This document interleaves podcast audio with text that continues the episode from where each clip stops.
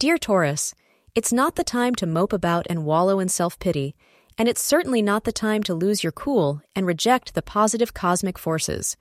So, Taurus, even if you believe you have good reason to be upset, think about the implications.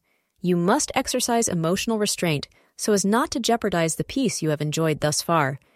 Any event that seems significant at the moment may later appear to you as a trivial issue that was not worth your peace of mind, and making apologies may not help later, say astrologers.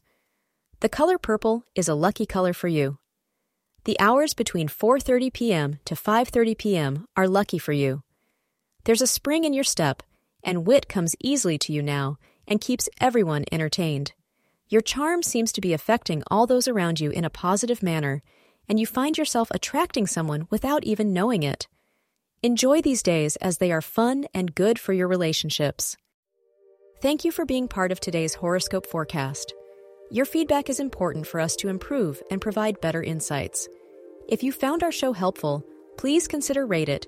Your support helps us to continue creating valuable content. Thank you for being here and see you tomorrow.